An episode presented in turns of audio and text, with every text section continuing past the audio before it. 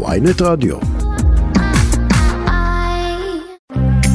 ערב טוב, מאזיני וויינט רדיו, אתם על כסף חדש, אני רואי קאץ, התוכנית הכלכלית היומית של וויינט רדיו, עורך, מפיק, שילה פריד, על הביצוע הטכני, אמרי בנו זיאל ואמרי יואב. לנו יש שעה עמוסה עמוסה, תכף נדבר נדל"ן, ננסה להבין למה צנחו מספר עסקאות הנדל"ן בשנה האחרונה, נדבר גם על הדיווחים, על עלייה במספר הישראלים בעלי דרכון אירופאי שמת מתעניינים במעבר ובקניית נכסים עבורם באירופה. נעסוק בסערה, בהייטק, שהציב את עצמו בחזית המאבק ברפורמות המשפטיות. נשוחח על זה בין היתר עם הדוקטור עמי אפלבום, הוא יושב ראש רשות החדשנות. נדבר כלכלה, נדבר קולינריה, נדבר כשרות, כי בכשרות של צוהר, במערך הכשרות של צוהר, מדווחים על עשרות מסעדות שהצטרפו בחודש ינואר האחרון, ואין מצטרפות למאות, ל-שלוש מאות בתי עסק שנמצאים בכשרות לא של המדינה, לא של הרבנות, בהשגחת מערך צוהר, וזה שינוי גדול מאוד. וגם נציין את יום האהבה, את ולנטיינס דיי, אותו חוגגים היום, אבל אנחנו נברר דווקא איך חוגגים את ולנטיינס בחברה הערבית. טוב, לנו יש כאמור שעה עמוסה עמוסה, ואנחנו אומרים שלום, ערב טוב לאורי חודי, שלום. ערב טוב. עורך מוסף ידיעות הנדל"ן בידיעות אחרונות. אז אומרת uh, הכלכלנית הראשית במשרד האוצר, uh, בסקירה שלה, היא אומרת ירידה של עשרים ושבעה אחוז בהיקף העסקאות בשנת עשרים עשרים ושתיים לעומת שנת עשרים עשרים ואחת. אורי, מה? ריבית, ריבית, ריבית? זוהי הסיבה, סיבה, סיבה? Uh, כן, אני חושב שכבר אנחנו... זה לא הפעם הראשונה שאנחנו מדברים על הנתונים שאנחנו יכולים לראות בענף הנדל"ן. הסקירה הזאת מתייחסת, וכדאי להזכיר את זה באמת, לסוף שנת אלפיים עשרים ושתיים, לחודש דצמבר בנפרד וגם לסיכום שנתי. וכן, הריבית היא הגורם המשמעותי ביותר שמשפיע על ענף הנדל"ן, ובעצם מוביל אותנו בחודשים האחרונים לשפל של עסקאות שלא לא ראינו כמוהו אה, הרבה מאוד שנים. אז אתה יודע, גם אני, גם המאזינים, אתה יודע, כשאנחנו משוחחים עם מומחה כמוך, אנחנו אומרים לעצמנו, רגע, אז בואו נשאל את אורי, האם המשמעות היא שבקרוב, בגלל הירידה המאוד משמעותית הזו, אנחנו נראה את זה גם בא לידי ביטוי במחירים? שמע, זה מה שנקרא שאלת מיליון הדולר כמו תמיד, כי תמיד אנחנו ככה רואים את העסקאות. לא נעים לי להגיד, אבל לאט לאט זה הופכת להיות גם שאלת מיליון הדולר, כן. כן, לחדר, מה שנקרא, לא לדירה אפילו, לחדר. כשאתה מסתכל על היקפי העסקאות, אתה רואה שהכל יורד, אתה רואה שבאמת הריבית משפיעה על האנשים. אני יכול להגיד לך שגם אני עושה שיחות, גם עם אנשים מהענף, כלומר גם עם קבלנים, כולם מרגישים את הקשיים, אבל גם עם אנשים, אתה יודע, גם זוגות צעירים, גם משפרי דיור, וזה גם נקודה ששווה להזכיר בסקירה הנוכחית. אתה יודע, כל פעם בסקירה יש כל מיני דברים, זה שהעסקאות יורדות זה נכון, אבל כל פעם יש גם כל מיני זוויות שונות, והפעם שמה את הדגש הכלכלנית הראשית גם על זה שזה כבר לא רק עניין של משקיעים. בהתחלה אמרו יורו, המשקיעים הרבה פעמים מזהים לפני ויוצאים, והירידה המשמעותית היא בעסקאות של המשקיעים שקונים פחות. עכשיו בדצמבר אנחנו חד משמעית יכולים לראות שהירידה המשמעותית יותר, או איך שהיא ציינה את זה בדוח, שמי שמוביל את הירידות בסקירה שמתייחסת לדצמבר, הם דווקא משפרי הדיור והזוגות הצעירים. כלומר, תראה, קונים פחות, המחירים כבר יקרים, הריבית מסבירה לכולם, חבר'ה, זה כבר לא פשוט כמו שהיה, הכסף לא כל כך זול, המשכנתאות שלכם מתייקרות, וצריך לעשות חשיבה מחדש. זה, זה לא פשוט. ואם אנחנו מגיעים רגע לסוגיית המחירים, תראה, יש מקומות בארץ, ואני חושב שאפשר לראות את זה גם בכותרות שצצות פה ושם, שיש כבר ירידות מחירים, שאפשר לראות דירות שנמכרות במחירים נמוכים יותר, דירות שמבקשים מהם, מבקשים עליהן מחירים נמוכים יותר, וזה תהליך. האם אנחנו רואים את זה במסות? האם אנחנו נראה מחר ב-חמישה עשר לחודש את מדד מחירי הדירות מתרסק ב- ב- באחוזים רבים? התשובה היא לא, כי זה לוקח זמן. כן. וככל, כן. בבקשה. לא, באתי להגיד רק להשלים שככל שהיקף העסקאות נמוך, אז גם מה שנקרא כל עסקה, אם יש לך טיפה עסקה אחת שקופצת מעל, מעל הרף הממוצע, היא, היא, היא גם תיקח איתה את, ה, את הגרף. כן. ותתה את המחירים. זה גם סוג של, סוג של דבר שצריך להתייחס אליו. עכשיו אורי, אתה יודע, מטבע הדברים, יש נטייה ככה לשים את הזרקור תמיד על מה שקורה בגוש דן, באזורי הביקוש. יש נתונים על ביקושים ומחירות, אזור המרכז מול אזורים פריפריאליים יותר, דרום וצפון? תראה, בבאר שבע למשל, חלק מהסקירה מדבר על, על באמת ירידה משמעותית יותר במרכז, בתל אביב, במרכז, גם בשפלה, אבל נניח בבאר שבע או בחיפה, המגמה הכללית היא ירידה, אבל הרבה פחות, הרבה פחות חריפה. כלומר, אם אתה רוצה שנגיד את זה במילים אחרות שהן לא סטטיסטיות ולא מעורבבות בדוחות האוצר, תראה, פשוט קונים יותר איפה שיותר זול. אני חושב שזה המשמעות שאפשר להבין מהנתונים, כי אתה יודע, פעם אמרו באר שבע בירת המשקיעים, המשקיעים קונים, ש...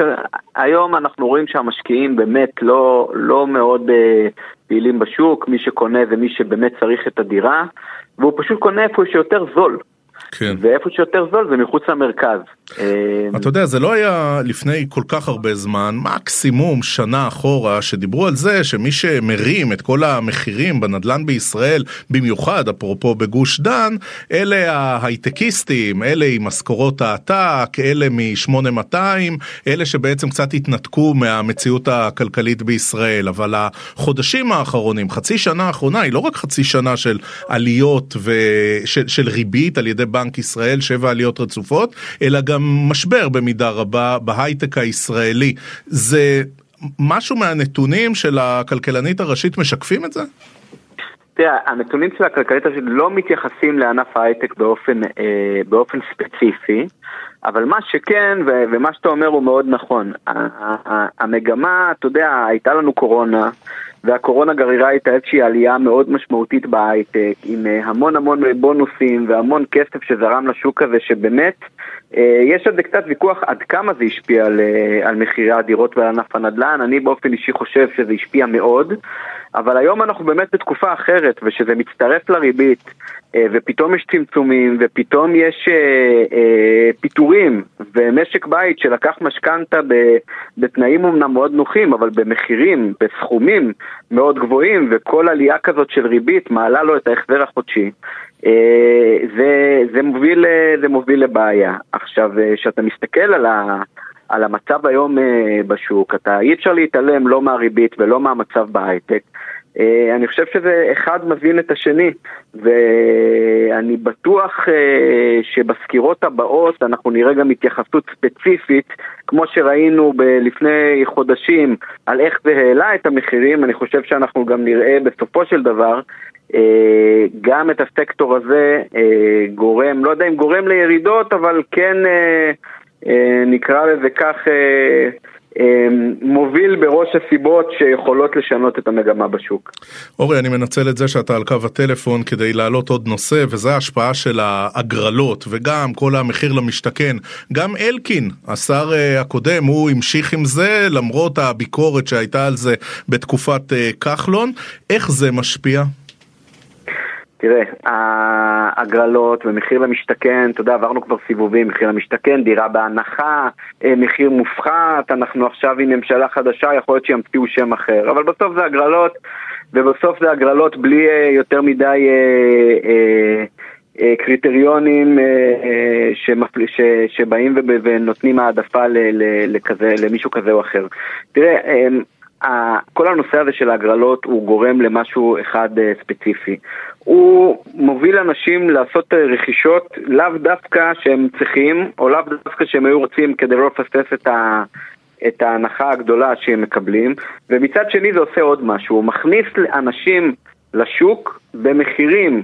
הם בעצם משלמים על דירה מחיר X, שהוא מחיר בהנחה, זה יכול להיות שלוש מאות אלף, וזה גם יכול להיות הרבה יותר, כמו שראינו. אבל ברגע שהבן אדם זוכה בהגרלה, וברגע שהקבלן זוכה במכרז, והפרויקט הזה יוצא לדרך, הדירה כבר במחיר שוק. כלומר זה רק תומך בסופו של דבר בהישארות של המחירים גבוהים, וזו חלק מהבעיה. העניין הזה שההגרלות האלה בעצם מתדלקות את המחירים כלפי מעלה, הם אמנם נקודתית עוזרות למי שצריך, ושוב, יש פה הרבה יותר אנשים שצריכים את הדירות מאשר הגרלות שהיו, אבל בשורה התחתונה זה עוד משהו שלא נותן למחירים לרדת, וזה אולי משהו שצריך לקחת בחשבון שם בממשלה. כן, ורק צריך לדגור על זה מספיק שנים, ואז משחקים אותה עם בוננזה לא קטנה. אורי חודי, עורך מוסף ידיעות הנדל"ן בידיעות אחרונות, תודה, תודה רבה על השיחה. תודה רבה לכם, והפי ולנטיינס. תודה. כזהו, רומנטיקן. אנחנו מזכירים לכם שאם אתם רוצים להזין לנו בהזנה מאוחרת לכל התוכניות, לכל הרעיונות, אתם עושים את זה במתחם הרדיו באתר וויינט, או בכל אפליקציות הפודקאסטים המובילות, אנחנו שם. אתם מחפשים כסף חדש בשורת החיפוש, יכולים להזין לנו בכל מקום, בכל מכשיר, בכל שעה. אם אתם מאזינים לנו כפודקאסט, אז שני דברים בבקשה, לא לשכוח לדרג אותנו, וגם תלחצו עוקב, ואז תקבלו עדכון לכל תוכנית חדשה שעולה. כסף חדש, התוכנית הכלכלית היומית של וויינט רדיו, עוד מעט נדבר על דיווחים לגבי עליות משמעותיות במספר הישראלים בעלי דרכון אירופאי שמתעניינים במעבר ובקניית נכסים עבורם באירופה, וגם נדבר על הטלטלות בשוק ההייטק שמוביל במידה רבה את המחאה נגד הרפורמה המשפטית, וגם על ההצלחה של רפורמת הכשרות, האם יותר ויותר מסעדות, בתי קפה מצטרפות לכשרות האלטרנטיבית של צוהר. עוד רגע חוזרים.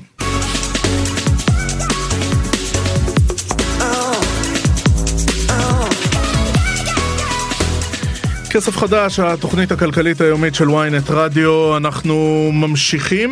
יש מי שמזהה מגמה משמעותית של ישראלים, כאלו שיש להם דרכון אירופאי, שמתעניינים במעבר בקניית נכס עבורם באירופה. אנחנו אומרים שלום, ערב טוב למנכ"ל יורופה נדלן, ערב טוב אמיר תלמי. ערב טוב, מה שלומכם? אנחנו בטוב, ואתם אומרים, אנחנו מזהים עלייה באנשים שמכינים את עצמם ממש לחלופה שלא יהיה להם נוח לחיות בארץ. ספר לנו קצת גם על המספרים שאתם מזהים, וגם מי הם אותם אנשים.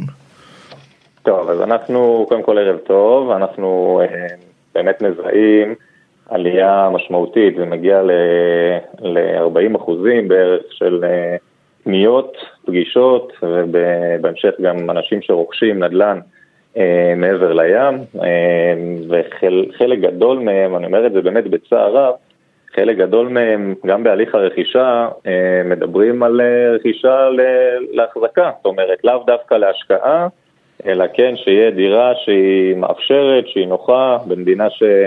שאפשר להגיע ו... ולחיות בה. ממש אלטרנטיבת הגירה, נקרא לזה ככה. כן, כן, כן, אני אומר את זה באמת, רואי, זה בצער, בצער גדול, בטח מהמקום שבו גדלנו והתחנפנו, ו... ולראות את זה קורה, זה מאוד מאוד מאוד מצער. עכשיו, אמיר תלמי, כשאתם אומרים כן. עלייה של ארבעים אחוזים, תן לנו את זה רגע במספרים.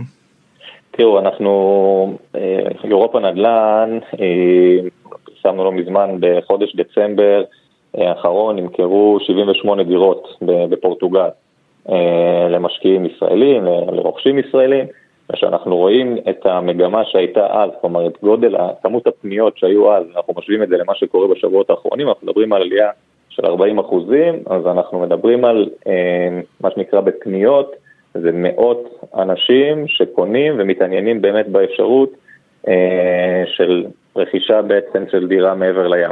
עכשיו, אנשים, אנשים ככה, הם בוררים יעדים, או שהם אומרים, תנו לנו הצעות, מן הסתם יש שווקים יותר בוערים, יש גם סוגיות מיסוי, איך, איך נעשה בדיוק הליך הבירור? אז אני יכול להגיד לך, אצלנו אנחנו בעצם משווקים פרויקטים בפורטוגל. בפורטוגל, כמו שידוע ב- לכולנו, בעצם פתחה שעריה להרבה מאוד ישראלים שקיבלו אזרחות פורטוגלית. ציינת בפתיח בתחילת הדברים שמדובר על אזרחים אירופאים, אבל זה לא רק, אנחנו רואים גם אנשים שבעצם עושים את ההשקעה על מנת לקבל אזרחות אירופאית. עוד דבר שפורטוגל מתאפשר בעצם שזה השקעת גולדן ויזה, כן? בעצם דרך השקעה הם נכנסים לתהליך של קבלת אזרחות, תושבות בהתחלה. אפרופו, גולדן ויזה, כמה כסף צריך לשים כדי שהתהליך הזה יתחיל וגם יושלם? אז זה משתנה מאוד, אבל ההון הראשוני, הרף הכי נמוך שניתן להשקיע בו, זה כ-שלוש מאות וחמישים אלף יורו. צריך לזכור שכמובן יש לזה עלויות נלוות של התהליך, אבל החל מ-שלוש מאות וחמישים אלף יורו הון עצמי להשקעה, ניתן להיכנס לתהליך הגולדן ויזה. זאת אומרת, היה איזשהו שינוי ברגולציה, היה שינוי בלוקיישנים שאפשר להשקיע בהם, באופי הנכסים וכן הלאה, אבל אלה הסכומים שאפשר דרכם להתחיל את התהליך גולדן ויזה בפורטוגל. אמיר תלמי, ברור לי שאין לך את הנתונים האמפיריים, אבל uh, אתה יודע, אתה רואה לקוחות ואתה מדבר איתם. מה הפרופיל של הפונים? Uh, גילאים, uh, מצב סוציו-אקונומי, במה הם עוסקים? אז אני יכול להגיד, ושוב, זה, זה באמת... ב... זה אנחנו, אנחנו מתפרנסים מזה, אבל זה באמת מבאס ב- לראות שזה אין, אין אפיון חד-חד ערכי, אלה זוגות צעירים, אלה משפחות צעירות, אלה פנסיונרים, אנשים מבוגרים, מנכ"לים לשעבר בחברות גדולות במשק, אנשים עם עון עצמי גדול שמנזילים נכסים בארץ ומשקיעים, הם מצריכים את ההשקעות שלהם בעצם להשקעות חול, זה, זה מאוד מאוד מאוד רחב, זה גם, או זה מגמה שהיא קורית גם הרבה אצל חבר'ה עם ילדים צעירים שאומרים לנו, אנחנו לא, לא בטוח שאנחנו רוצים שהילדים יתחנכו או יגדלו או יקבלו רק את מה שניתן לקבל פה בארץ ורוצים לפתוח את החלופה במקום אחר, ו, ולצערי אני לא יכול להגיד לך שזה רק באוכלוסייה כזו, רק באוכלוסייה אחרת, אלא זה משהו שהוא די נרחב שאנחנו רואים לאחרונה. טוב, עכשיו מבחינת תזמון ומבחינת הלימת הזמנים, אז השבועות האחרונים הם השבועות של המחאה נגד הרפורמה המשפטית. הקשר פה, הקורלציה היא ברורה. אני חושב שזה לא, לא סוד. אני הגעתי השבוע לארץ לביקור קצר, ועניינים, אנחנו פה משרדים שלנו בתל אביב, אנחנו חיים משפחה בפורטוגל, חיים בפורטו. אין מי שלא מדבר על זה, אין שיחה שזה לא עולה, הלחץ, הסטרס, אתה מרגיש אותו בעינה הנהגמונית מהשדה, דרך המפגשים שיש לנו פה, אתה יודע, האקראיים ב- ביום יום, דרך הלקוחות כמובן, ואני חושב שזה מתחבר לעניינים נוספים שהם כמובן שיקולי, אה, ש, אתה יודע, שיקולי מטבע, ואנשים שחוששים מדירוג האשראי, אנשים שחוששים מהישחקות השקל מול המטבעות הזרים, ולאינפלציה, עליית הריבית, הקושי מלכתחילה לרכוש נכסים בישראל, מה שהופך להיות עוד יותר קשה, כשהמשכנתא התייקרה בצורה כל כך משמעותית, אנשים מחפשים את החלופות. בוא נדבר רגע, כמה זה עולה? לא, לא נכסה קצה, כן? תן לי ככה את הממוצע בפורטוגל, דברים שאתם שווקים אפילו. אז תראו, בפורטוגל, מה שמתאפשר הוא תחדה ייחודי, זה לקבל מימון על אף שהיותנו מה שנקרא אזרחים זרים. פורטוגל בעצם מאפשרת גם לאזרחים זרים לקבל מימון של עד שבעים וחמישה אחוז משווי הנכסים הנרכשים. רגע, אז אני לא חייב להיות בעל דרכון אירופי או בתוך המסלול של גולדן ויזה? לא, לא, לא, לא, לא. גם, גם, גם אני, לצורך העניין שאני לא אזרח אירופי, אני יכול לקבל ואני מקבל בעצם מימון שאני רוכש נדל"ן בפורטוגל, בגובה מאוד מאוד משמעותי כפי שציינתי, גם בפורטוגל כמובן באירופה הריבית עלתה לעומת הריבית שהייתה, לעומת סביבת הריביות שהיו לפני כשנה, אבל עדיין הריבית, היוריבור, שזה בעצם הפריים באיחוד האירופאי, הוא נמוך משמעותית מהפריים שלנו פה בארץ, בטח מהריבית בארצות הברית, ואז כשאתה שואל אותי לגבי העלות של הנכסים, אז אני יכול להגיד לך שהעלות האבסולוטית של דירת שני חדרים טובה מאוד במרכז פורטו, היא תהיה סדר גודל של כ-מאתיים וחמישים אלף יורו, אבל ההון העצמי שידרש הוא סדר גודל של שבעים אלף יורו. אוקיי? כלומר, בהון עצמי של שבעים אלף יורו, אני יכול לרכוש דירה שתשמש אותי בין עם אותי ואת משפחתי, או אה, תשמש כהשקעה. טוב, לסתות פה נשמתו. אמיר תלמי, מנכ"ל יורופה נדלן, תודה, תודה רבה על השיחה, המשך ערב נעים. בשמחה חברים, ערב נעים, להתראות. עכשיו אנחנו לעניין אחר, אנחנו לתעשיית הטכנולוגיה הישראלית, אומרים שלום, ערב טוב ליושב ראש רשות החדשנות, שלום לדוקטור עמי אפלבום. שלום, בול. ימים סוערים בתעשייה. אכן, ימים סוערים בכלכלה העולמית. שאנחנו רואים האטה גלובלית בכלכלה, ואנחנו רואים אי ודאות פה בישראל שבהחלט משפיעה על המשקיעים. וזה יוצר אתגר והזדמנות. עכשיו, אנחנו רואים אה, שתעשיית הטכנולוגיה הישראלית, שאנחנו אה, מתייחסים אליה ובצדק, אה, כקטר של הכלכלה הישראלית, אי אפשר גם להגזים בחשיבות שלה ובעוצמה שלה, וזה בא לידי ביטוי בשנות הקורונה הרעות, אנחנו רואים אותה עכשיו ממש ב, בעין הסערה, גם הפוליטית וגם הכלכלית, ויש כאלה שאומרים, זאת כמעט מלחמת הישרדות של תעשיית, עשיית הטכנולוגיה הישראלית. אתה מצטרף לדאגה הזו? אני חס וחלילה לא אומר שזה הישרדות. לחלוטין לא, זה לא הישרדות. הכלכלה הישראלית, ההייטק הישראלי חזק מאוד היום, עם חברות רבות בצמיחה. היו לנו אה, יוניקורנים רק לפני אה, מספר אה, חודשים, היו פה את המספר הגבוה ביותר של יוניקורנים, כך שהחברות יש להם, גם הסטארט-אפים, יש להם סכומי כסף שעדיין יכול לאפשר להם להמשיך לחיות. ב-עשרים עשרים ואחת היו פה ארבעים ושתיים יוניקורנים, עשרים עשרים ושתיים, עשרים ושלוש יוניקורנים. לחברות ההייטק עדיין יש כסף. נכון שתוך שנה, אולי פחות, הם יצטרכו להתחיל שוב לגייס. אבל יש גם הרבה חברות היום שהן כבר מייצרות הרבה מאוד דרך, והאתגר שלהם הוא איך הם מחזיקות מעמד בתקופה הקרובה שבה קשה יותר לגייס, איך הן מפתחות מוצר שימשוך את המשקיעים ברגע שהמשבר הכלכלי הזה או ההאטה הכלכלית תחלוף. וכמי שוותיק בחמש, לפחות חמישה סייקלים כאלה של, של משברים כלכליים, אחרי כל חורף באביב, לא צריך, לא צריך להיבהל מזה. צריך רק לנהל את, ה, את הטכנולוגיה ואת החברה נכון. אבל אתה יודע, אם אנחנו נשארים בטרמינולוגיה של מזג אוויר, יכול להיות שלתעשיית הטכנולוגיה הישראלית יש פה סופה מושלמת.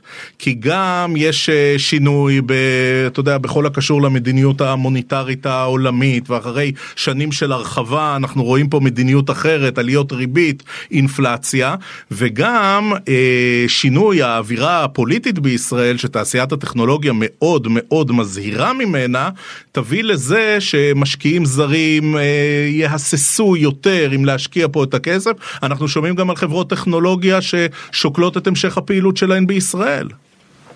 נכון. ודאות היא כורח המציאות בכל מדיניות כלכלית. חייבת להיות ודאות. בלי ודאות, אנשים ישבו על הגדר. לכן, במצב כזה של חוסר ודאות, יהיה, תהיה, כנראה שתהיה האטה, אנחנו כבר רואים האטה, בזרימת הכסף, אבל הוודאות תחזור. אני לא יודע אם זה יהיה תוך חודש, או תוך חודשיים, או תוך שנה. בתוך המציאות של הוודאות הזאת, ברגע שהיא תתברר, אנחנו נוכל לשפוט לאן ההייטק הישראלי יתקדם. בינתיים, לממשלה יש פה דווקא הזדמנות גדולה מאוד. לבוא ואחד, לעודד יותר הכשרות, כאשר אנשים נפלטים מחברות, לעודד יותר הכשרות ולממן יותר הכשרות, של אנשים שיכנסו לתחומים שבהם חסר כוח אדם, לתחומי הדיפ-טק. שתיים, לשים יותר כספים דווקא לאותם סטארט-אפים שבעבר לא יכלו להשיג כוח אדם. היום כדי להתחיל סטארט-אפ אתה לא צריך איתם מאות מיליונים, מספיק מיליון דולר כדי להתחיל סטארט-אפ. והמדינה יכולה היום דווקא להגדיל את התקציבים להנבטה של חברות, ליצירת יותר סטארט-אפים במגזר הערבי, יותר נשים בסטארט-אפים.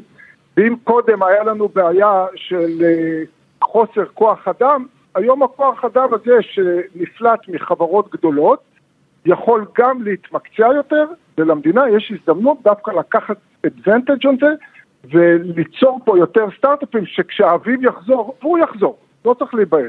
אף אחד לא טיפש כדי להרוס את, ה, את הכלכלה בצורה שלא תשתקם.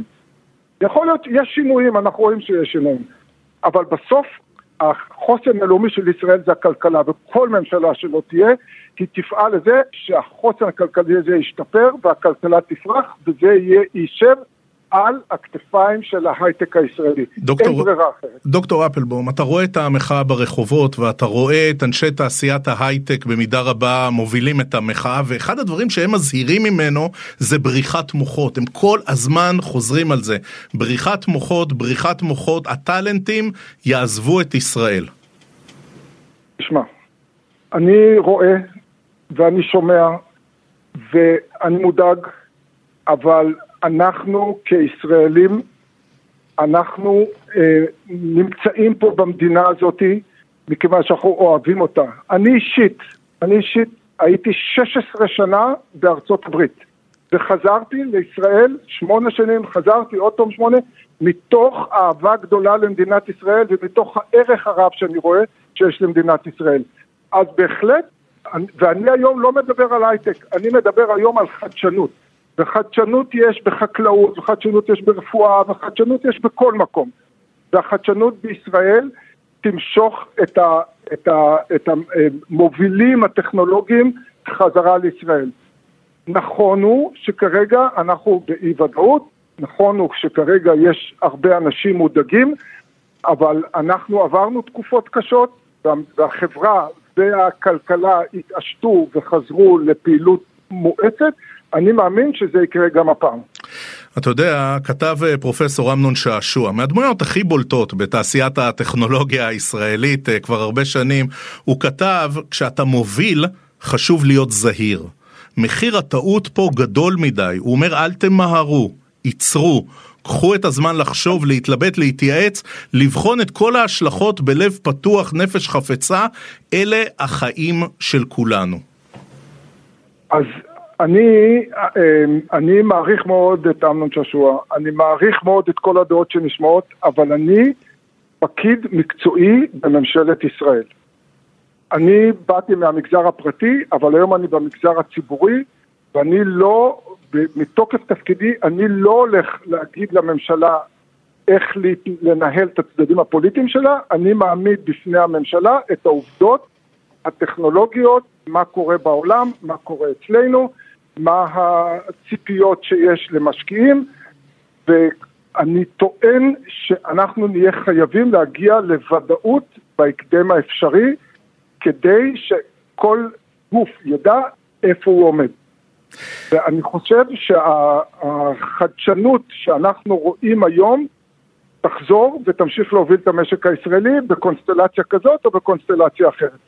אתה יודע, אומרים, מי שתומכים במהלכים של הממשלה, הם אומרים, תקשיבו, בסוף ההייטק הישראלי הוא כל כך חזק, אנשים כל כך רוצים את, ה, את המוח היהודי, את החדשנות, את היזמות, בסוף, אה, סליחה, על ה, אה, סליחה על הסלנג, אבל אתה יודע, money talks, bullshit walks, אנשים יבואו הנה, כי יש פה מוחות ויש פה כסף. אני חושב שאנשים באים לפה באמת בשביל המוחות, בשביל, ובשביל הספיד. אני לא חושב שיש פה כסף. הכסף מגיע לפה. המדינה נותנת פוטנציאל כספי, הכוונה, כן. אחד נקודה שבע מיליארד, או נקרא לזה חמש מאות מיליון דולר לפני שנה, כאשר השוק הפרטי הביא לי פה עשרים ושבע מיליארד. חמש מאות מיליון מ-עשרים ושבע מיליארד. אז זה, הם לא באים לפה בגלל הכסף, הם באים לפה כי יש פה חברות שיכולות לצמוח ולייצר להם הרבה כסף. לכן המדינה צריכה להיות מאוד מאוד זהירה ומתחשבת. והם ימשיכו לבוא, לא משנה מה? לא, בוודאי שלא. אם, אם, אם המדינה לא תדע להתנהל בצורה ודאית, בצורה שמכבדת את, ה, את הציפייה של החברות, ב-E S G ובהתנהלות שוויונית, אז, אז למשקיעים תהיה בעיה. אני לא, אני לא צריך לגלות את זה לממשלה. הממשלה יודעת. דוקטור אפלבום, אני מסיים עם שאלה אחת שהיא גם קונקרטית לדיווח מ-עשרים וארבע שעות האחרונות, אחרי שאנחנו למדים שגם גוגל ישראל מתחילה פה בקיצוצים. אנחנו ראינו את כל ענקיות הטכנולוגיה בעולם מצמצמות בסדרי גודל מאוד מאוד משמעותיים. הפיתורים האלה דווקא בענקיות הטכנולוגיה, שלחלקן יש פה מרכזים ולחלקן יש פה גם פעילויות נרחבות. בראייה שלך, בראייה הרוחבית, איך הדבר הזה יש השפיע על התעשייה המקומית? זה יוצר הזדמנות יוצאת דופן לתעשייה הישראלית, מכיוון שאפשר... הפיתורים יוצרים הזדמנות. יוצר הזדמנות עצומה, כי אנשים שיוצאים מהחברות האלה הם אנשים ברמות מאוד גבוהות, ובהנחה שמדינת ישראל תוכל להציע להם סטארט-אפים, להציע להם הזדמנות, ואני קורא פה מכאן למדינה לשים את, בתקציב הבא שעומד לפתחנו, לשים את הכספים ליצירה של סטארט-אפים, כמו שאמרתי קודם, להנביט עוד סטארט-אפים, כדי שאנחנו נוכל בגל הבא באמת להיכנס אליו עם הרבה יותר סטארט-אפים ממה שיש לנו היום, ולהפוך את הגלגל הזה של ירידה במספר הסטארט-אפים לעלייה. וכל הסטארט-אפים בישראל התלוננו עד לפני חצי שנה שאין להם כוח אדם, והם רעבים לכוח אדם. הרעיונות נשארו, היזמים נשארו, רק לא היה כוח אדם. הנה עכשיו, עכשיו נוצר כוח אדם פה. הכוח אדם שיוצא מהחברות הגדולות האלה, ומי שלא אה, נמצא בה, עם הכישורים הנכונים, יש הרבה אה, מסלולים שרשות החדשנות מממנת לגופי הכשרה חוץ אקדמיים, ללכת ולעשות הסבות ולהתמקצע בתחומים הנדרשים, כדי להיות מוכנים לגל הבא, של הגיוסים כאשר השוק ישתנה. דוקטור עמי אפלבום, יושב ראש רשות החדשנות, תודה רבה אדוני על השיחה וערב טוב. ערב טוב, בהצלחה לכולנו. תודה. אפילו אחותי כבר לא סובלת אותך, לכתיב כן האקסיט שלך, לא תקבל את החולצה בחזק, אפילו אחותי כבר לא סובלת אותך, היא לא סובלת אותך, לא סובלת.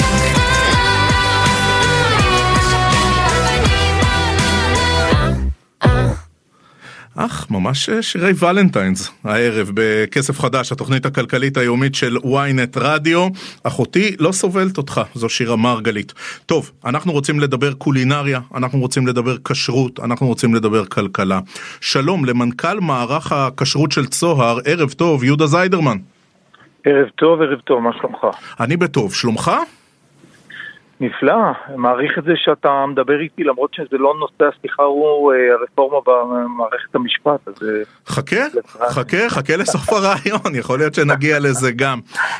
מר זיידרמן, זה היה ינואר משמעותי עבורכם, שלושים מסעדות ובעלי עסק הצטרפו לכשרות של צוהר. תן לנו את זה רגע קצת במספרים, כמה בתי עסק כבר בהשגחת מערך הכשרות של צוהר? במשך השנים, אנחנו קיימים כבר כמה שנים, הצטרפו כ-שמונה מאות עסקים למערך כשרות צוהר בסך הכל. שוק המסעדות הוא שוק מאוד תנודתי, כך שיש גם נטישה, בעיות כלכליות בעיקר, היום יש לנו בערך חצי מזה, משיקים את ה-ארבע מאות מלמטה, ורק בחודש האחרון, כפי שאמרת, הצטרפו הרבה מאוד עסקים, אנחנו מאוד מרוצים מזה. עכשיו, אתה יודע, היה דיבור משמעותי מאוד על הרפורמה אז של, הש... של השר לשעבר לשירותי דת מתן כהנא. איך הרפורמה הזאת השפיעה, איפה היא תרמה, מה אתם מגדירים כבר כהצלחה? אוקיי, הרפורמה למעשה שהיא דיברה על פתיחת שוק הכשרות לתחרות הייתה אמורה להיכנס בראשון לינואר עשרים ושלוש. בראשון לינואר עשרים ושלוש כבר הייתה ממשלה אחרת, והרפורמה הזאת כנראה עוד לא בוטלה פורמלית, אבל כנראה שלא תיכנס כבר לתוקף. לכן השוק החדש של סוף מונופול הכשרות של הרבנות הראשית ופתיחת השוק לתחרות לא נכנס לתוקף, ולכן אנחנו בעצם בחיים השגרתיים שלנו לא השתנה שום דבר. לפני זה היינו גוף כשרות פרטי שנותן כשרות במקביל לכשרות הרבנות, ועכשיו אנחנו גוף כשרות פרטי שנותן כשרות ב, אה, במקביל לרבנות. אבל עדיין מצטרפים עשרות עסקים, למה הם מצטרפים אליכם? או, או, עכשיו את זה אנחנו עדיין לא יודעים, אנחנו רק יכולים להגיד שנתון אמפירי שאי אפשר להתעלם ממנו, שהדבר היחיד שקרה בין דצמבר לינואר, שהם לא חודשים שנחשבים שונים במהות שלהם מבחינה כלכלית, עם הסטטיסטיקות שלנו בשנים קודמות, הכל ממוחשב אצלנו כמובן, אז הדבר היחיד שהשתנה בין דצמבר לינואר, שהוחלפה ממשלה, ואנחנו רוצים לחשוב שיכול להיות שהרבה בעלי עסקים שיכול להיות שהם חיכו לראות האם הרפורמה תיכנס לתוקף, האם אפשר יהיה לקבל את כשרות צוהר כגוף כשרות פורמלי מטעם מדינת ישראל. ראו שכנראה זה לא יקרה, אז אמרו אוקיי, בוא נצביע ברגליים ונעבור לכשרות צוהר. דרך אגב, נכנסים אלינו לא רק עסקים שעוברים מהרבנות לכשרות צוהר, אלא גם עסקים חדשים שנפתחים כל יום ויכולים לבחור איזה כשרות הם רוצים לקחת. אם לא הייתה את כשרות צוהר, כל עסק היה יכול לקחת רק את הכשרות הפורמלית שיש במקום, במקום המגורים, את הרבנות הראשית המקומית. בגלל שיש את כשרות צוהר, יש בחירה. ולכן אנחנו שמחים להגיד שהרבה עסקים בוחרים באופציה הזאת. עכשיו, אנחנו אה, מקשרים כשרות, אה, במיוחד, אתה יודע, הציבור הכללי, עם אותה תעודת כשרות שיש אה, בדוכן הפלאפל, במסעדה או בבית הקפה. אבל בואו נדבר קצת על כשרויות, בכל מה שקשור למוצרי מזון מיובאים. אתם בכלל שחקן בתחום הזה? לא, אנחנו לא שחקן בתחום הזה, כי לפי החוק, חוק איסור הנאה בכשרות מ-אלף תשע מאות שמונים ושלוש, הגוף היחיד בישראל שמותר לו להשתמש במילה כשר על, התי, על הטיותיה השונות, כף שין רייש, זה אה, גופי הרבנות הראשית לישראל. אנחנו לא גוף מוכר על ידי הרבנות הראשית לישראל עדיין, ולכן מכיוון שאנחנו לא יכולים לספק את המילה כשר, אנחנו לא גוף אטרקטיבי אה, בשביל יבואנים שניתן כשרות למוצרים שלהם, מכיוון שהם לא יכולים ל... לספק את המוצרים האלה ולשווק אותם ברשתות השיווק. אז רגע, שמדברים כל כך הרבה על יוקר מחיה ועל עלויות של מוצרי מזון מיובאים, אז בעצם שם אין לחלוטין שום תחרות בין מערכי הכשרות, רק רבנות. גם שם אין תחרות וגם בארץ אין תחרות, זה אותו חוסר תחרות. ואנחנו, מה שהיה אמור להיות ברפורמה שהיא לקחה את, את אנחנו חושבים, קיבלה השראה מכשרות צוהר, אנחנו בנינו את מערך הכשרות שלנו. על ידי יישום כל לקחי דוח מבקר המדינה מ-אלפיים שבע עשרה. הרפורמה או הממשלה שהייתה בשנה שעברה קיבלה השראה, אנחנו חושבים, ממערך הכשרות שלנו, ובעצם הרפורמה הייתה אמורה ליישם את פתיחת השוק לתחרות, גם תחרות של מוצרי חול. כל גוף שיקבל רישיון, היה אמור לקבל רישיון לעסוק בכשרות, היה יכול גם לעסוק ביבוא, ולקבל את המילה כשר, וגם כמובן במסעדות בארץ. לדאבוננו, כל הסיפור הזה כנראה לא יקרה בינתיים, ואנחנו נמשיך בקיום שלנו בשביל לנסות לחכות לימים, להמשיך להחזיק את הגחלת של תפיסת העולם שלנו, ולחכות שהדבר הזה אכן יתממש. טוב, אז דיברנו מסעדות, דיברנו בתי קפה, דיברנו מוצרי מזון מיובאים. תן לי לחזור רגע לתחום היותר מתועש, או למטבחים היותר תעשייתיים או המוסדיים. שם יש מי שבוחר בכם, כי אתה יודע, יכול להיות שיש פה גם סיכון לא מבוטל של מישהו שיגיד, אה, כשרות צוהר, זה לא מקובל עליי. קודם כל, שאלה מצוינת. אני שמח להגיד שאכן כן, יש לנו כמה וכמה מטבחים גדולים, במקומות גדולים, במפעלים גדולים בישראל, שמחזיקים בכשרות שלנו, גם מפעלי הייטק וגם אחרים. ואכן, כמו שכל כשרות שנכנסת למטבח, שואלים את, ה... את שומרי הכשרות בתוך המפעל או בתוך חברת ההייטק, האם הכשרות הזאת מקובלת עליהם, אז גם כשרוצים לקחת אותנו, ההנהלה או חברת הקייטרינג, הם שואלים את הסועדים, בדיוק כמו שישאלו אותם אם מספיק להם רבנות, או רבנות מהדרין, או בד"ץ בית יוסף, אז שואלים אותם האם כשרות צוהר טובה להם, ואני שמח להגיד שבהרבה מקרים אנחנו רלוונטיים, יש לנו גם בתי מלון בכשרות שלנו, ופאבים ובתי קפה, וכל ה... יש לנו בעצם מכל הספיגמנטים השונים בתחום המזון, כולל מטבחים תעשייתיים. טוב, אולי הייתי צריך להתחיל עם השאלה הזו. זה לא אייטם על כשרות, הלכה, תיאולוגיה. זה מערך, מערך הכשרות של הרבנות ומערך הכשרות בכלל, שמגלגל טונות על טונות של כסף. תאריך לנו כמה? אני לא יודע את המספרים, אני רק יכול להגיד שהכשלים שיש במערך הקיים היום, הכלכליים, הכשלים הכלכליים שיש היום, באים לידי ביטוי בזה שהם בעל עסק שפותח מסעדה, נניח בירושלים, אני מדבר איתך עכשיו מירושלים, אז אני מקבל השראה, והוא רוצה לקבל כשרות, הוא צריך לפנות רק לרבנות המקומית של ירושלים, מגיע אליו איש מהרבנות, ונותן לו איזושהי הערכת כשרותית, מצמיד לו משגיח כשרות, ומפה והלאה, משגיח הכשרות עובד אצל בית העסק, אין שום בקרה אם הוא מגיע או לא מגיע, אין שום בקרה, על איזה סכום בעל העסק נדרש לשלם. ואין לזה שום... מה זאת אומרת? אין מחירון? אין שום מחירון, אין שום בקרה בשום מקום בארץ, גם בתוך הרשות עצמה. מה זה, זה עסק חלומות. אוקיי. זה עסק חלומות, אתה פשוט יכול להגיע לכל עסק, לתת איזה מחיר שאתה רוצה, לפי המערכת היחסים שיש עם...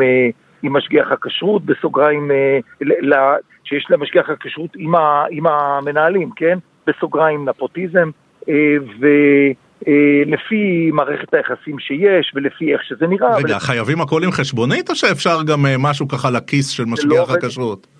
זה לא עובד עם חשבונית. משגיח הכשרות יותר גרוע מזה. משגיח הכשרות, שהוא אמור לפקח על בעל העסק, הוא עובד של בעל העסק, והוא מקבל שכר, בדיוק כמו שהטבח ושוטף הכלים מקבלים שכר, גם משגיח הכשרות מקבל שכר. והבעיה הגדולה ביותר שאין שום פיקוח בכל בארץ, בשום גוף כשרות כלשהו, mm-hmm. על פרחות משגיח כשרות בעסק. זה אומר ש... למה? ב... למה, לא, למה לא הלכנו להיות משגיחי כשרות? אה, יודה זיידרמן, לא. לצערנו, אה, הסתיים... אני רק במילה לת... אחת רוצה להגיד שבכשרות צוהר, אה, הכל ממוכן, ויש מעקב בכל דקת פיקוח, וזה מערכת אחרת לגמרי, ואני מאוד מודה לך על ההזדמנות לשוחח. יודה זיידרמן, מנכ"ל, מערך כשרות צוהר, שמחנו לשוחח איתך, ערב טוב אדוני. תודה רבה. טוב, עכשיו עוברים לחגוג את יום האהבה. Happy Valentines, נרדין ארמלי, מגישת התוכנית הכלכלית ברדיו נס, שלום גברתי. שלום שלום נוי, Happy Valentines.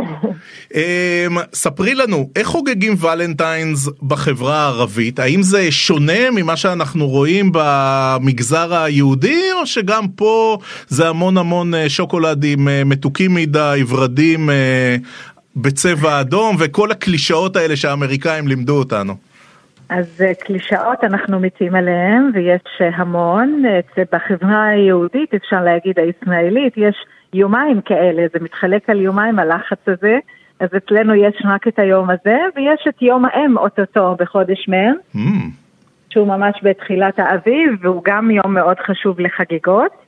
השנה האווירה לא משהו, נועי, בגלל רעידת אדמה ומה שהיה בסוריה ובטורקיה, אז גם עסקים שבדרך כלל משווקים באופן מסיבי את היום הזה, ומאוד בחגיגות מאוד גדולות כזה, השנה זה יותר צנוע, והאווירה היא טיפה אחרונה. מה, יש ממש מצב רוח מדוכדך, נקרא לזה כך?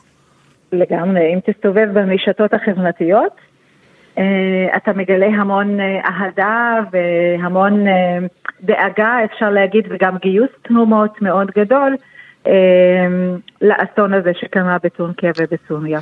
נרדין, את יודעת, לקח לא מעט שנים בחברה היהודית ללמד את הגברים שצריך, צריך לשלוח פרחים וצריך לשלוח איזה בונבוניירה, מפני שזה הדבר הרומנטי הנכון לעשות. איך הגברים במגזר הערבי, הם כבר למדו את הדבר הזה? הם למדו בכוח, אפשר להגיד. ציפיות יש לנשים ויש לבחורות בכל השפות, ואני חושבת שהסמסים האמריקאים די הרסו לנו את, אתה יודע, את המושגים קצת, אז אהבה מצפים לקבל פרחים, מצפים לקבל, לקבל שוקולדים וגם זהב. אה, ממש תכשיטים. לגמרי. תכשיטים, מה, יעלומים, טבעות, שרשראות, כל הדבר עצמו? אתה, אתה יכול, אתה יכול לשכנן את הדמיון שלך לכל כיוון. כמובן שחוגגים את זה, וכמובן שהם מתנות יקרות, וגם די משתפים במתנות שמקבלים.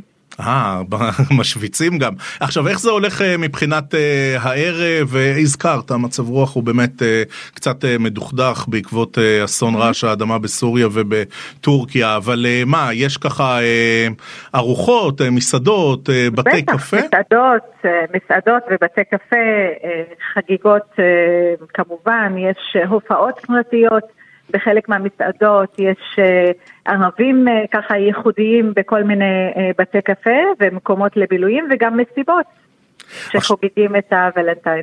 עכשיו, מטבע הדברים, את יודעת, הרבה פעמים בשיח המכליל במגזר היהודי, מדברים על המגזר הערבי כמקשה אחת, אבל יש, יש שוני בין המגזר הערבי המוסלמי למגזר הערבי הנוצרי, יש מי שחוגג יותר או פחות? בוא נגיד שמבחינה דתית מוסלמית לא אמונים לחגוג את חג הוולנטיין, כאילו זה לא משהו שאמונים לחגוג אותו, אבל מה שקונה בפועל ברחוב זה פחות קשור לזה שאתה מוסלמי או לא, או נוצרי, פשוט תלוי בקשר שיש לך במערכת היחסים שיש לך, ועד כמה אתה דתי אדוק או לא. ושם זה, זה שונה באמת, זה, אני פחות חושבת שזה קשור לדת. כן. נרדין, בואי נדבר רגע כסף. מוציאים כספים גדולים, זאת אומרת, הזכרת קודם, תכשיטים, יעלומים, זהב, אלה סכומים הרבה יותר גדולים ומשמעותיים מאיזושהי בונבוניירה מתוקה או אפילו זר פרחים מקסים. זו, זו הוצאה גדולה? זה יום של הרבה פעילות כלכלית? בגדול, בגדול בשנים קודמות זה באמת יום של פעילות כלכלית מאוד עשירה, עסקים מאוד מכוונים ככה קמפיינים ליום הזה, משווקים אותו די חזק, השנה זה פחות.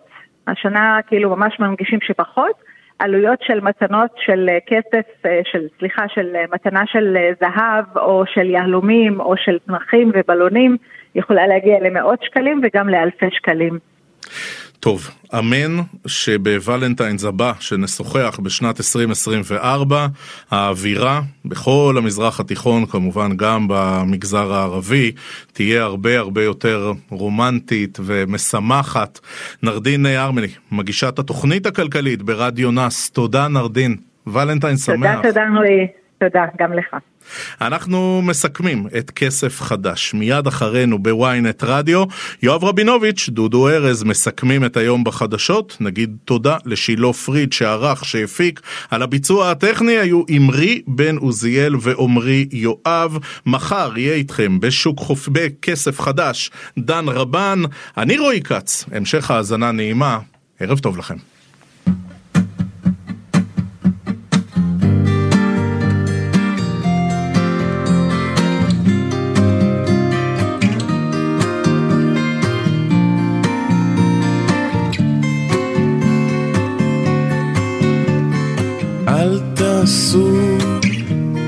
טיפשית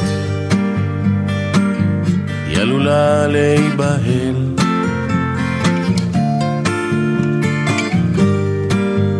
בתנועה אחת חזקה את יכולה להשתחרר, עייפה מדי כדי להבחין.